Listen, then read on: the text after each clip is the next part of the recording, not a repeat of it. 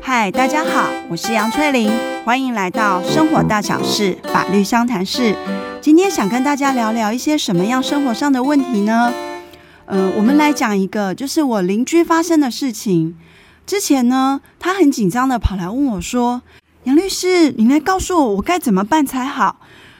我最近呢，收到了一张法院要我去开庭的过失伤害的传票，我觉得莫名其妙，到底发生什么事？打电话去问才知道，说是跟我前一阵子在路口发生的那个车祸擦撞事件有关。”哎，可是奇怪了，我明明当时呢跟对方那个小伙子两个骑摩托车都倒了，但是因为我们都觉得都是小伤，然后车子修理费应该也还好，所以呢我们很快的就马上谈好说，就是各自负担多少钱。那那个时候呢，小伙子还从网络上还下载了一个所谓的和解书，让我们双方有签名，而且我还记得和解书上面明明有说。放弃民事跟刑事上的一个追诉权，他不是都已经处理好了吗？那为什么我还要去法院开庭呢？好，从我邻居呢，他所发生的这个事件，我相信大家在日常的生活里面，可能从新闻或者是周边的亲友都会有听到说，发生一些车祸事故。明明双方都谈好和解，钱也都赔完了，而且还写下所谓的和解书，都说要放弃对彼此双方的什么民事、刑事上的权利，那为什么最后还是必须要再去跑法院一趟呢？在这边呢，想跟大家分享的是，如果说发生了车祸事故，而这个车祸事故呢，并不是当事人基于故意让这个车祸事故发生，而且也没有造成人的一个死亡的结果的话，那像这种呢，都会被认定是叫做所谓的普通伤害。普通伤害在刑事上是叫做告诉乃论之罪。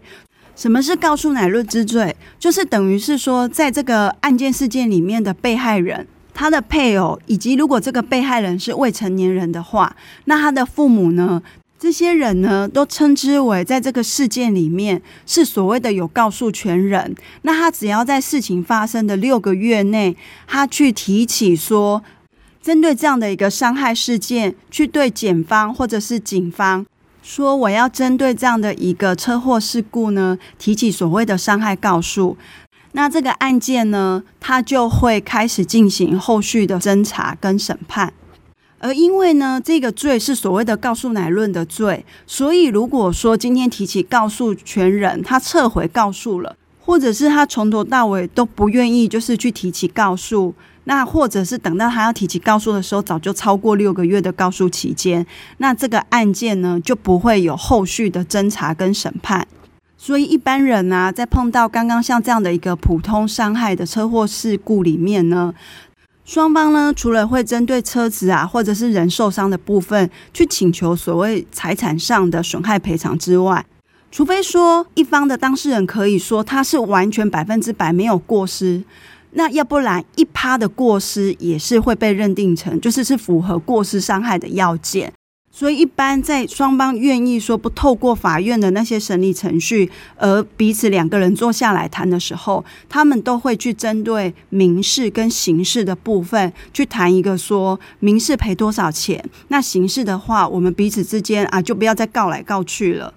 好，那要怎么样让这种在民事或者是刑事上双方都已经讲好，然后也不会发生邻居我那个邻居朋友他发生那一种说感觉不是明明已经写好和解书，怎么还会再被法院传唤的这件事情？其实涉及的呢，就是你在哪里谈，然后你是怎么写的，这两个点呢，会影响。你们当初你所谓的谈好，到底是不是真的是定分止争，就是让这个纷争就此打住结束了？所以就来教教大家要在哪里谈，跟怎么写才能够真正是有效的。我们就分成两种情形来讲，一种呢是还没有提起告诉，另外一种呢是已经提起告诉。就像刚刚我邻居他那个可能是轻微的小擦撞，他们就会想说，那既然这样的话，我们就只要双方谈好，很快的把它处理好就好，所以我们就来签所谓的和解书。那一般在网络上就会下载看得到的和解书，就会去写到说，整个事实的经过，以及说双方愿意赔偿的那个内容是什么？那通常最后面都会有一句叫做说，双方同意彼此放弃在民事或者是刑事上的请求权。那在这边要说的是，民事的请求权。双方愿意放弃，这个在法律上是承认它的效力。可是这种放弃什么形式上的请求权，或者是抛弃告诉权，因为告诉权呢，它本身是一个刑法上的权利，它是没有办法透过抛弃的，所以没有所谓的抛弃告诉权，只有所谓的撤回告诉。所以才会变成说，我邻居会发生，他觉得他明明签了，可是怎么对方还可以去提告？那是因为他今天的那一份和解书里面的抛弃形式上的请求权，并不会因此就否定说另外一方可以去提起告诉。所以像这一种还没有去提起告诉的状况下，如果说双方要去签一个和解书的话，会建议怎么做呢？一种呢，就是因为你通常车祸事故发生的时候，警察是会来的，然后呢，警察会做笔录嘛，而且警察又可以受理，就是。而且，如果要提告诉，一定是针对警察去提告诉。所以这个时候，如果说双方愿意在警察局里面和解的话，那当然可以当下立刻写下和解书。而那个和解书的内容的效力是针对民事的部分，可是也同时呢，在警察问讯的过程里面呢，可以跟警察表示说，我现在要提告，但是呢，我也要立刻撤回。那这有什么好处？因为呢，在刑法里面，只要规定有告诉权的人会因为他撤回告诉之后，那就是等于他就不能够再行告诉了，而且这个案子也必须结案，因为他就不能够再进行后续的侦查跟审理了。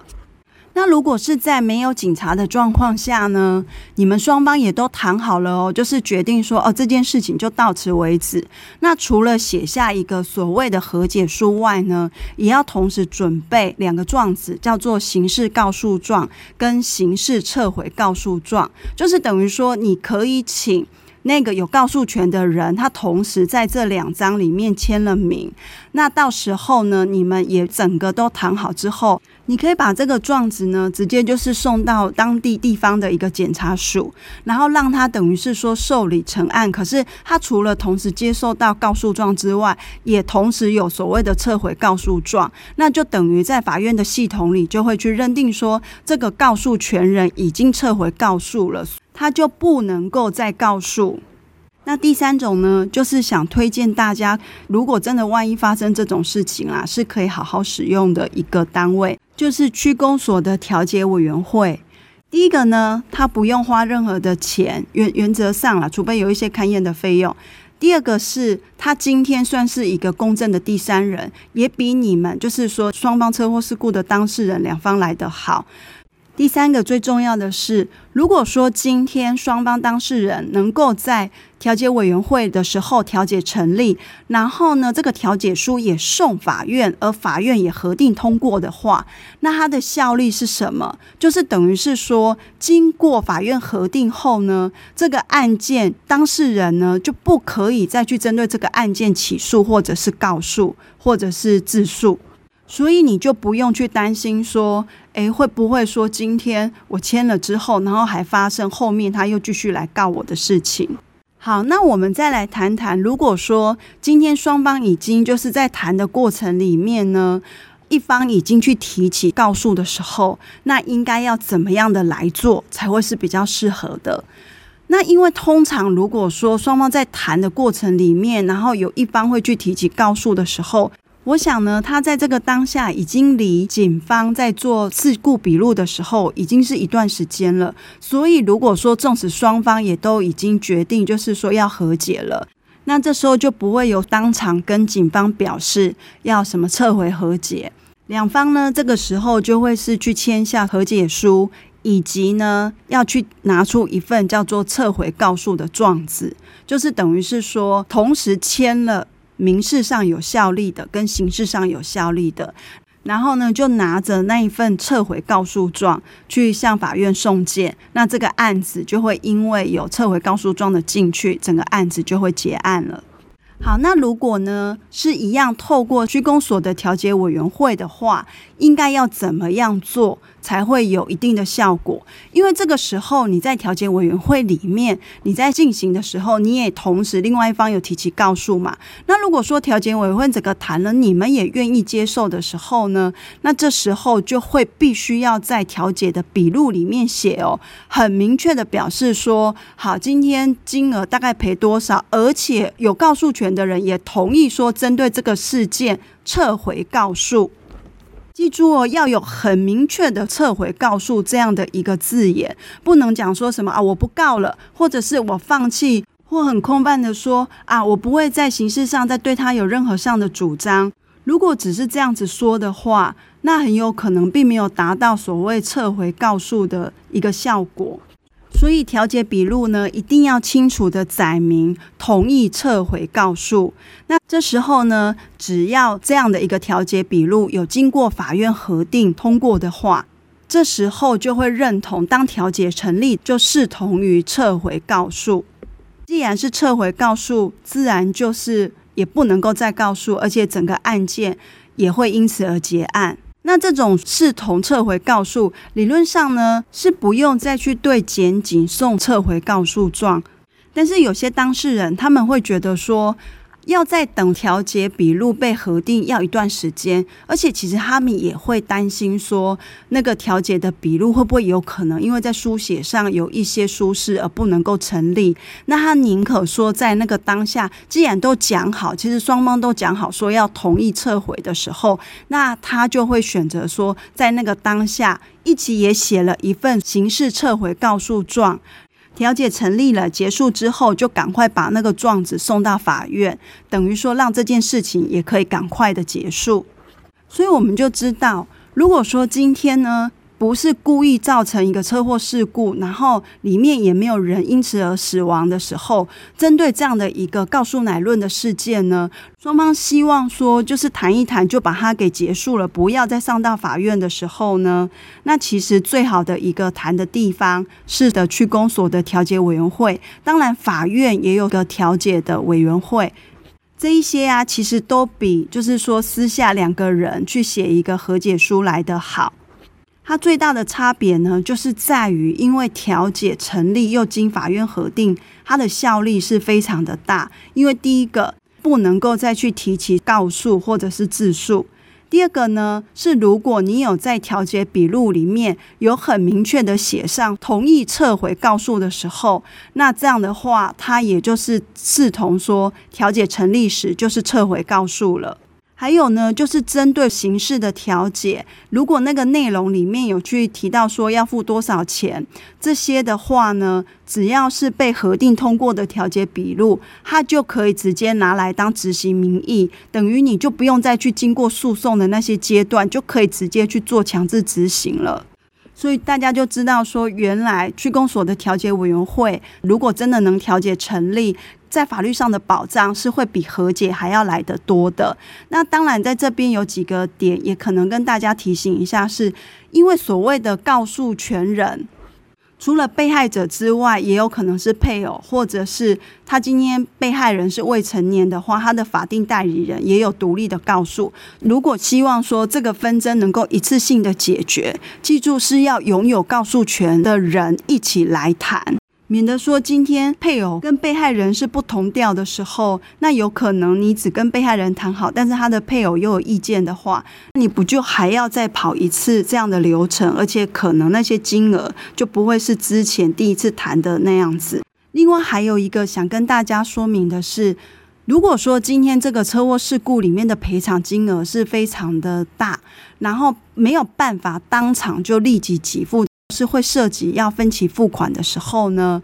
通常呢双方就会去写到一种状况，就是说今天呢是必须是要所有的分期付款的款项全部都结清了，那才愿意撤回告诉。那通常在这样的一个条件，就是说调解笔录里面写到这样的状况。在法院有可能是不会被核定通过的。那我刚刚讲的那一种具有说撤回告诉的效力，或者是说不可以再提起告诉或自诉，它有一个很大的前提是必须是要核定的。就是经法院核定的，所以今天如果万一法院没有核定通过的时候，这个调解笔录它还是有效的哦，只是它变成说，它就比较像是一般民事上双方都同意的一个和解的契约，所以它就不能够产生我们刚刚讲的那一些效力，但是它还是可以作为一个，就是万一真的是又要到法院去诉讼的时候，这个可以作为说法官在审理上去看待说双方当事人。当下的那个意愿是如何的？那另外，如果说今天是才分期付款完成才同意撤回告诉的时候，这是即便法院也有核定，就是那个调解笔录，但是呢，因为要产生所谓的调解成立，视同撤回告诉，那个的内容是要非常具体明确的。那今天你是一个附条件的状况下才愿意去撤回告诉的话，他这个并不会去认同说是属于明确的。于是，即便他有经法院核定，他还是不能够产生所谓的撤回告诉的这样的一个效力。所以，当如果说一方有告诉权的人，因对方都不去履行这。些应该要分期付款的时候，他在所谓的告诉期间里面去提起告诉，还是可以让整个案件去进行的。所以在建议上，在谈调解的当下，能够金钱的给付就是一次完成，或者是不要去分到太多期，然后让那对方会比较愿意在当下就是同意撤回告诉。这个时候。这时候你就不用担心说，诶，是不是调解成立？可是可能他还是告我。所以今天的 podcast 主要的介绍就是要让大家知道说，像在所谓的普通伤害事件里面，当然双方是可以去谈。那你希望谈了之后，也不希望引起后面形式上的问题。